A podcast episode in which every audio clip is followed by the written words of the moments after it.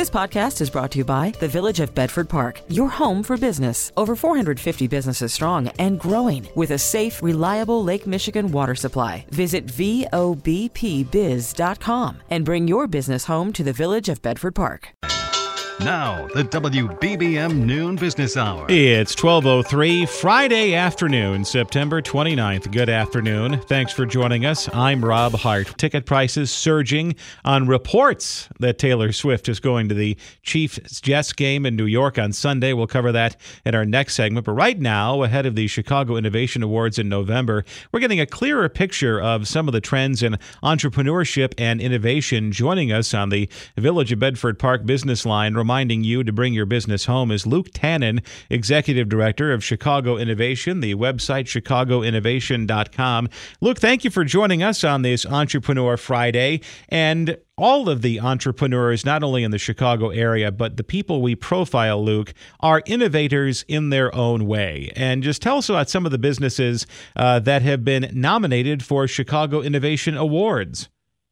Yeah, well, thanks for having me on. I can tell you there was 344 nominees for this year's Chicago Innovation Awards, and they cut across all industries. They were from big corporations, startups, for-profits, nonprofits, high-tech, low-tech, and no-tech. And on November 16th, we'll be hosting the 22nd Annual Chicago Innovation Awards at the UIC Forum. It's the biggest celebration of innovation in the Chicago region, and 20 winners will be honored for their new products, services, and organizations. And Luke, some of these companies might have started doing one thing, but have since transitioned to another. And one of the examples is Jellyvision, based in Chicago, and they were behind the, if you might remember, the You Don't Know Jack trivia game from many years ago. But they've moved on beyond video games. They're now a big player in the HR software space. Yeah, that's a great example. And, you know, it also demonstrates that Chicago, while it does have a breadth of innovation that cuts across all industries and sectors, this year, as in the case with most years, we always see a ton of business services innovation. And Jellyvision has been a long time business services innovator and made that pivot, as you explained, and are a real leader in software for HR and employees. But, you know, another great business services nominee we saw this year is Project 44. They're one of Chicago's tech unicorns, and they make software for logistics companies. So, you know, business service innovation, it really applies to so many different sectors and spaces. We're talking to Luke Tannen, Executive Director of Chicago Innovation. Find him online, chicagoinnovation.com. I think people who saw the movie Oppenheimer over the summer can really appreciate now what it's like to have a major university or three in your general vicinity, because you have a lot of smart people in one space tackling the issues of your time. And with Chicago having Northwestern nearby and the University of Chicago, you can rely or tap that brain power to make great strides in the world of artificial intelligence. Yeah, and you know, University of Chicago, they were a nominee for their SAND Lab. And let me tell you what it is. It's a really fascinating AI example. So artists today are threatened. So, you know, artists who create, you know, different kinds of artwork, they're threatened by generative AI models that can be trained to target a specific artist, replicate their style, and reproduce their art for free. And so the U of C Sand Lab developed a technology that changes the way an artist's work is pixelated when it's uploaded onto a screen so that AI models can't copy it. So that was an example of actually an innovation combating AI. We also saw many great examples of innovators using AI to create additional value for customers and solve new problems. The Chicago Innovation Awards coming up on November 16th at the UIC Forum. Luke Tannen, Executive Director of Chicago Innovation, thank you for joining us today. You can find him online at chicagoinnovation.com. Coming up, how Swifties are impacting the NFL ticket market. Economy of words. The WBBM Noon Business Hour continues. Rumors that Taylor Swift will be at this Sunday's Chiefs Jets game in New York is driving up ticket prices. Let's discuss the power of the Swifties with Tim Hanlon, founder and CEO of the Vertere Group based in Chicago. Tim, thank you for joining us today. And no, we're not going to change the name of this program to the WBBM Taylor Swift Hour. However, I think this is a fascinating subject because it touches on, Tim, a lot of things that we have talked about. And the first thing is that she seems to be defying, and her celebrity seems to be defying, this fragmentation which is bedeviling so much of traditional national media. She is a 20th century style star in 2023. Yeah, look, I believe she is without question a once in a generation talent on a whole bunch of different fronts. And a strong argument can be made that she is about the closest thing to a mass appeal artist that we have today. And that speaks to the splintering of music, the splintering of television and video, the splintering of sports, and all kinds of other interests we seem to have these days versus what we were more collectively, decades before. And as such, right, I think that she's one of not even a handful of people worldwide that can show up anywhere and cause some kind of stir, sensation, and largely with admiration. And I think we saw some of that with the Chiefs-Bears game last week when, admittedly, it was a pretty bad game. I mean, obviously, as a Bears fan, it was a bad game, but objectively, it was a chore to watch. Yeah, it was a bad football game. I mean, you had the reigning Super Bowl champions and a generational talent as quarterback in Patrick Mahomes beating up on the Bears, who were essentially a tomato can. And as the game went on, the conversation turned to Taylor Swift. And the Fox directors and the guys in the booth and the reporters on the field all basically said, we kind of just went with it. We got some inklings, didn't know she was going to be there.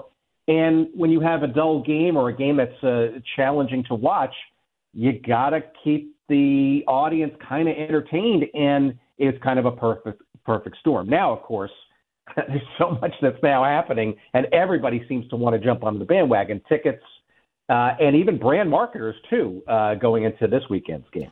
We're talking to Tim Hanlon, founder and CEO of the Vertere Group based in Chicago. I mean, this is a 20th century phenomenon that we're seeing right here. I mean, this is Beatlemania, this is disco, this is MTV. And I said the last phenomenon that really kind of took over the monoculture back when the monoculture existed was probably Titanic 25 years ago, a movie that was #1 at the box office for 4 months, a #1 song. It won all the awards and was just basically everywhere for a very long time.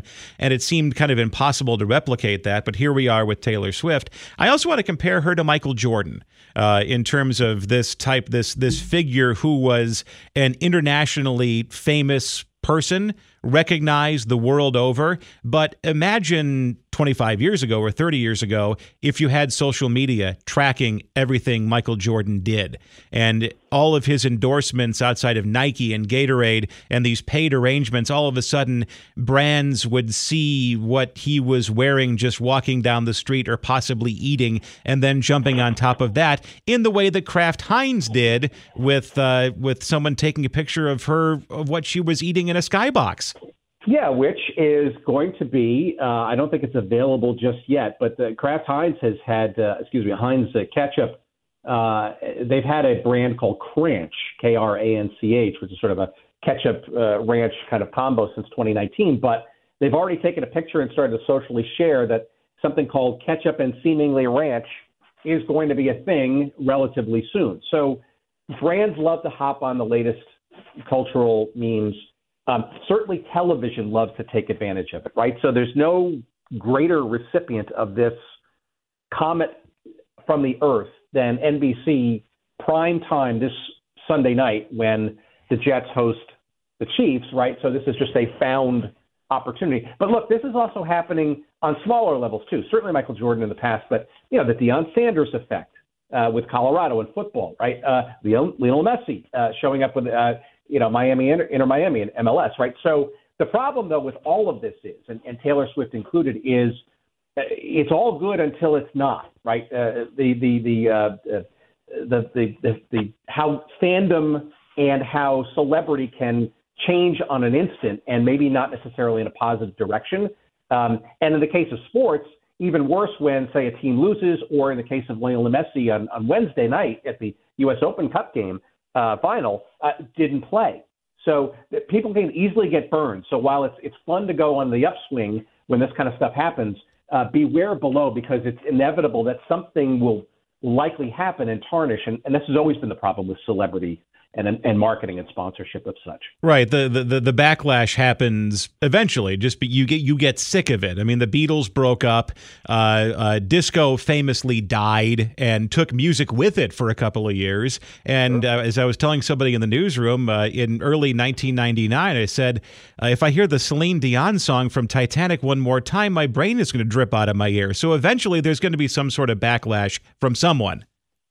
Yeah, I think so. But you know what? I think Taylor Swift, frankly, is a very astute celebrity in many respects, and her management, too. She feels to me like somebody who will know when her moments are up. And that's my bet, frankly, versus, say, the vast majority of others who sort of go through this phenomenon and, frankly, don't realize that it's time to hang it up. Tim Hanlon, founder and CEO of the Vertere Group in Chicago, thank you for joining us today. Coming up next, the expanded UAW strike now has a direct impact on the city. It's conversation that's on the money. You're listening to the WBBM Noon Business Hour. Members of the United Auto Workers Union at the Ford Assembly Plant on the southeast side of Chicago now walking picket lines today. Let's update the strike against the big three automakers with Joe Schwederman, professor of public services and director of the Chaddick Institute at DePaul University. Joe, thank you for joining us today. And the issue of if the Ford plant on Torrance Avenue on the southeast side was going to be struck was really more of a when and not an if. That's right. And exactly 20 minutes ago, they were scheduled to walk out. And that's a lot of workers. And it's really a linchpin of their local operation for automaking. It's the oldest continuing operating plant. They make Explorer SUVs and Lincoln Aviators down there. And, yeah, that's on strike. And 6,000 workers are affected. But what we're seeing here is, the strategic move by the UAW to first idle a few plants and gradually try to really affect the supply chain. Chicago gets hurt a lot worse as they up the ante here. And this was a strike strategy that seems like it was inspired by the airlines, specifically the flight attendants union, which was kind of, I don't know if you want to call it a pioneer of the chaos strategy, where they would walk off select flights and mess up the airline schedule and keep them guessing. Yeah, that's right. I mean, it's painful to go on strike. You work without pay, and you want to show the bargainers that you're dead serious and you're prepared to go. You're prepared to escalate if needed, but you want to avoid that, and that's exactly what they're doing. And unfortunately, they were saying the progress. Both sides are getting frustrated because there apparently isn't a lot of common ground. So now they're moving more toward some of the spare parts centers, the warehouses. There's a GM facility in Bolingbrook that's affected, a Stellantis, which is the former Fiat Chrysler, in Naperville. They're all affected. So a lot of these smaller kind of, supply chain units are now joining the walkout. We're talking to Joe Schwederman at DePaul University about the strike now expanding to the Ford operations on the southeast side. 6,000 workers at two Ford facilities, 4,600 at the assembly plant building in Chicago and about 1,300 more at the stamping plant in Chicago Heights. That's a lot of people walking picket lines.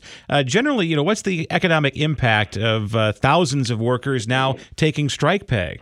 Yeah, you just look at the enormity of the Detroit Big Three, as they call it, all the companies that are affected by this, from suppliers of paint, of interiors, electronics, chips, and everything. And so, we in Chicago are a big distribution center for that. So all these connected industries, of course, dealerships are affected as well. And, the general sense was a strike of 3 weeks. The industry can roll with that. But if we get into 4, 5, 6 weeks and this escalates, this is going to become a real drag, especially on the Midwest economy, where these supplier and manufacturers are just so pervasive. Joe Schwederman, professor of public services and director of the Chaddick Institute at DePaul University, thank you for joining us today. Still ahead in Entrepreneur Friday, helping immigrants deal with legal issues and assisting women in navigating the world of real estate. This is Chicago's news, traffic, and weather station, News Radio 105.9. The WBBM Noon Business Hour continues. Good afternoon. I'm Rob Hart. These are the top stories on News Radio WBBM. Investigators are looking for answers following the deaths of three people on Chicago's north side this morning. Long-serving U.S. Senator Dianne Feinstein of California has died. In Entrepreneur Friday, we meet a Chicago area attorney who assists immigrants and helps introduce women to the world of real estate. A Chicago restaurant is part of a new trend offering subscriptions. WBBM Business. The markets are mixed right now. The Dow is down 156 points. The NASDAQ is up 21. The S&P 500 is down 11. We have 71 degrees right now in Chicago under partly sunny skies. Going up to 76 today, partly sunny this afternoon. It's 12:31, topping our news at the half hour. Investigators are looking into the deaths of three people found this morning inside a building in the Edgewater neighborhood. The details from WBBM's Mike Krauser. The fire department was called after the man and two women were found unresponsive in the building on the 5800 block of North Broadway. Fire Department spokesman Larry Merritt says the man was dead. The women were transported to a hospital where they died. The department called a level 1 hazmat. Meaning, maybe high CO levels or whatnot, but that was determined to not be the case. So crews took readings. There were no high levels of CO. Is it possible they were exposed to fentanyl or something like that? I don't want to guess, I don't want to guess or make any assumptions, but that seems like a possibility. He said they'll wait for the autopsies. Mike Krauser, 105.9 WBBM. A groundbreaking and powerful figure in American politics has died at the age of 90. Dianne Feinstein started in local politics. I was mayor of San Francisco for 9 years. Before moving on to the U.S. Senate in 1992. Mrs. Feinstein, aye. The California Democrat took up many causes, including gun laws. Then Senator Joe Biden credited her leadership in sponsoring the 1994 federal assault weapons ban. She went out and did something that was a product of an incredible amount of work. But Feinstein's recent health problems and long Senate absences were too much for some members of her party. Congressman Ro Khanna saying she needed to resign before the end of her term. She's representing 40 million people in California. We need someone who's going to be on top of the job. Tom Foti, CBS News. It's 12:32 as the noon business hour continues. Markets are mixed right now. Joining us on the Village of Bedford Park business line, reminding you to bring your business home, is J.J. Kinahan, CEO of IG North America and president of Tasty Trade in Chicago. J.J., thank you for joining us today. Let's talk about the big economic headline from this morning, and that is the personal consumption expenditures price index reading, which basically is it totals up everything that we're spending, and it's the Fed's preferred inflation gauge. And when you strip out food and energy, it seems like inflation was flat month over month. Yes, and the reason that you said stripping out food and energy is why the Fed likes it, because it's a more stable gauge without the two things that are the most volatile within the index normally. So that helps, and it was flat month over month. And initially, we saw some nice gains on that, and the market behaving very well, if you will. Dow up, S&P's up, and as the day has slipped on, we've seen bonds start to fade. So rates heading back, still lower on the day, but heading back higher than they were earlier this morning. We've seen the market start to slip. I won't call it significantly, but for many of us who thought that maybe we would see the last day of the month with a little bit of window dressing, it's a little bit disappointing overall to see the market fade as we head into the afternoon. And then is that just a case of September being September? Historically speaking, it's been kind of a weak month for the markets? Yeah, I think that's part of it. And I just think that not only have rates gone up, but the other thing that's happened is the velocity of the longer-term rates has gone up quicker than the shorter-term rates. So, we've seen basically across the board things go up. Actually, if we ever do get to a point where the 10-year and 30-year rates are higher than the 2-year rate, that's a more normalized situation for us to be in. We normally don't go this long seeing shorter-term rates higher than longer-term rates, and it's usually not a healthy thing for the economy longer term if you continue to stay in this pattern. We're talking to J.J. Kinahan, CEO of IG North America, president of Tasty Trade in Chicago. It seems like the markets are beginning to weave a narrative of the Fed is basically done raising interest rates, and the PCE number that came out this morning bolsters that case, but they're not getting their rate cut. They're just kind of getting used to the idea of higher for longer.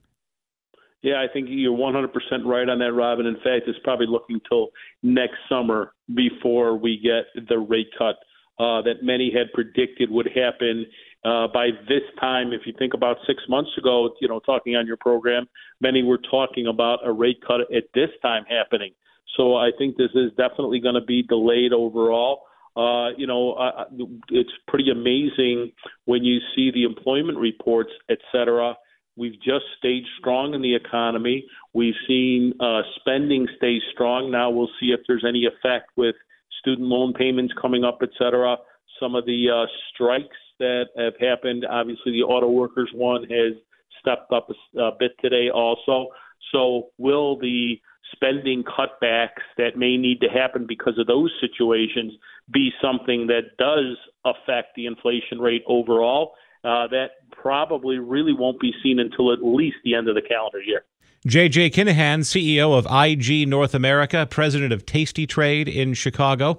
Thank you for joining us today. Coming up next in Entrepreneur Friday, a Chicago lawyer who is dedicated to two important causes. A deposit for your future. The WBBM Noon Business Hour continues. It's Entrepreneur Friday, and this afternoon we're looking at the law and a suburban attorney working to help immigrants and also give a boost to women in the field of real estate. We welcome in Gina Diaz, real estate attorney and founder of Diaz Case Law based in Berwyn. Gina, thank you for joining us today. And it sounds like you are part of a tradition that is as old as America itself, and that is helping newly arrived immigrants get their footing in their new country and starting their new lives in America.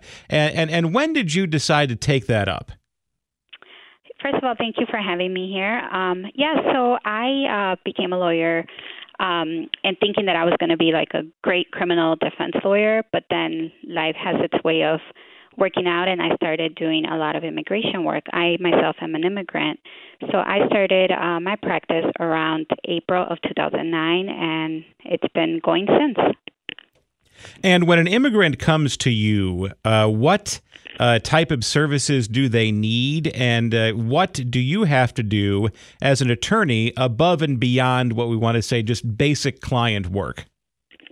Yeah, so they always, of course, want to know how can they legalize their status, what should they do, where should they go, and it's a very difficult situation to be in because our immigration system is not really immigrant friendly, so there's a lot of loopholes and a lot of things you got to go through. So I kind of have to try and think outside the box and see what's best for them, not only legally, but also what they should do moving forward since they entered the country illegally. So then you must have some really unique and special insight on this migrant situation that leaders across the Chicago area have been dealing with for over a year. Yeah, it's pretty sad, and it's pretty I see both sides of the story. I see the people that are saying, well, they shouldn't be let in because they are taking a lot of resources, but I also see the humanitarian side as to like, well, we can't just turn them around. So it's a very complex issue right now, and definitely something needs to get done, but it doesn't look like enough is being done, unfortunately. And then just the sense of satisfaction that you get out of just helping people who are really looking for someone to help them.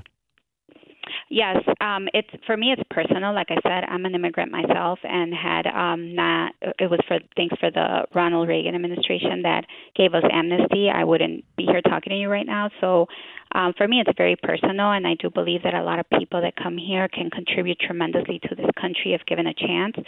But of course, there's the other side of it that is not such a good side. But we just we're a country of immigrants.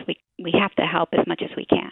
We're talking to Gina Diaz, real estate attorney and founder of Diaz Case Law in Berwyn.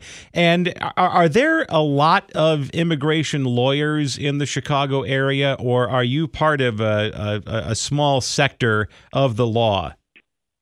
Yeah, there are a good chunk of immigration lawyers in the Chicagoland area. And then there's a lot of those non-immigration lawyers that are non-lawyers that want to do immigration, like the people that are like in Mexico, for example, they call them notarios, which is a notary. Only attorneys can be notaries in Mexico or in most of South America. So a lot of people here, not knowing, they go to these notaries thinking it's their attorneys. So there's a lot of, unfortunately, taking advantage of people that's going on. If they're not well informed and actually go to an actual lawyer. Does that happen in America as well? That you do have new arrivees in Chicago. They crossed in the Southwest. They found themselves in a bus or an airplane. They're in Chicago. They're staying at the airport. They're staying at a police station. Before too long, they'll be staying in a tent. And you know, that's a pretty confusing situation for anybody. And then you're here and you may not know 100% of the language. There probably are some unscrupulous types out there looking to take advantage of the situation. Oh, there definitely is. And, you know, the good thing is there's also a lot of non-for-profit organizations that are willing to help at least as much as they can. But again, they're also limited in resources and we're taking in more than we can handle. So, you know, it becomes very confusing and complicated. And then the other side of your practice is you're a real estate attorney and you're trying to get women into real estate. And I'm sure you've seen this a lot of times that when you're buying a house, that can also be a very stressful situation. I mean, it's the most money the largest check I ever wrote in my life was the down payment for my home. And, you know, the closing can be a very confusing situation. And you're trying to cut through the fog of real estate law. Yeah. So I became a real estate attorney almost immediately after getting barred in the state of Illinois because I used to be a realtor as well. So I've been kind of doing it for a while. And then about 4 or 5 years ago, I started working with investors a lot because I myself am an investor and realized that, you know what, there's not nearly enough female investors as there should be. So me and my best friend started a women's group called Women's Investor Network, formerly known as We Win. And what we do is try to help women investors, also men, we don't discriminate, to become better investors, to be more educated. And, you know, sometimes we do like fundraisers to help them with a deposit or, you know, housing, just a lot of really cool things being very experienced investors. We want to kind of give back. And I kind of became like investor certified attorney now because 90% of my real estate clients are investors. And when you talk about a real estate investor, are we talking about someone who buys a property, renovates it, and then sells it at a profit? Are we talking about somebody who invests in an apartment building? I mean, what is a real estate? What's the most common form of real estate investor that you work with? Yeah, so it could be all that you mentioned. We have real estate investors that buy homes, they fix them, and then they sell them. We have a lot of real estate investors that want to build their portfolio, so they buy properties, they fix them, and then they rent them. I have all different types of financing for those. We do a lot of creative financing. We do a lot of wholesaling, and then just a lot of like thinking outside the box to help get these deals done. So I love it. It's very, it definitely challenges my mind all the time, and it's almost like trying to put a puzzle together to make something ugly into something pretty and benefit somebody else. Gina Diaz, real estate attorney and founder of Diaz Case Law in Berwyn, thank you for joining us on this Entrepreneur Friday. Still to come, purchasing a subscription to a restaurant. Chicago's Michelin-starred Esme has launched a membership program. Let's learn more about this trend involving restaurant subscriptions from Doug Roth, founder and president of Playground Hospitality in Chicago. Doug, thank you for joining us today. For $650 a person, you can get 3 tasting menu dinners and perks like cooking classes, private tastings, meet and greets, and with featured artists and direct booking. And it sounds like Esme is not the first one to try out this restaurant subscription concept. Exactly, Rob. It's interesting what's transpiring because this is taking from the old. And what I mean by that is if we look back and take a look at sort of this club type of idea, we go way back. You could go back to the Playboy clubs. You could go back to we had a club at the Blackhawk where you would pay an upcharge in order to belong there as well. And so as time has gone on, restaurants see that there is a tremendous opportunity, especially in higher-priced restaurants, to be able to offer their guests really the experience that is beyond what they're offering the normal guests that's there today. And so they're doing it. Another one that's going to be opening shortly in late 2023 is a joint venture between Let Us Entertain You and the Tao Group. There's another one that's opened recently called the Astor Club. So it is happening, and happening big. Yeah, I mean, you mentioned some examples from the recent past, but if you have a social membership at a country club, you also have access to their restaurant and their dining facility. So it's not too uncommon. No, not at all. I mean, obviously the country club experience has been around for hundreds of years, and what you're seeing even more today. In fact, there was a piece a couple days ago is that Midway has a new club that's going to be offered as well. And really what is happening is that obviously it's the 80-20 rule. Obviously 80% of your business is coming from 20% of your revenue is coming from 80% of your business, or the other way around. So whatever, you know what I'm talking about. But basically this locks in your loyal customers. Exactly. And it goes back to the loyalty program. I was working many years ago before I got into the family business with United Airlines, and they introduced the Mileage Plus program. And it's really just a program that is based on making sure that our guests become more entrenched. We use the data today as far as what our guests are eating, what our guests are their preferences, and it's really honing in on making that experience something up and beyond what the normal experience has been. Doug Roth, founder and president of Playground Hospitality in Chicago, thank you for joining us today. You'll find past programs and later today a podcast of this hour at WBBMNewsRadio.com and the Odyssey app.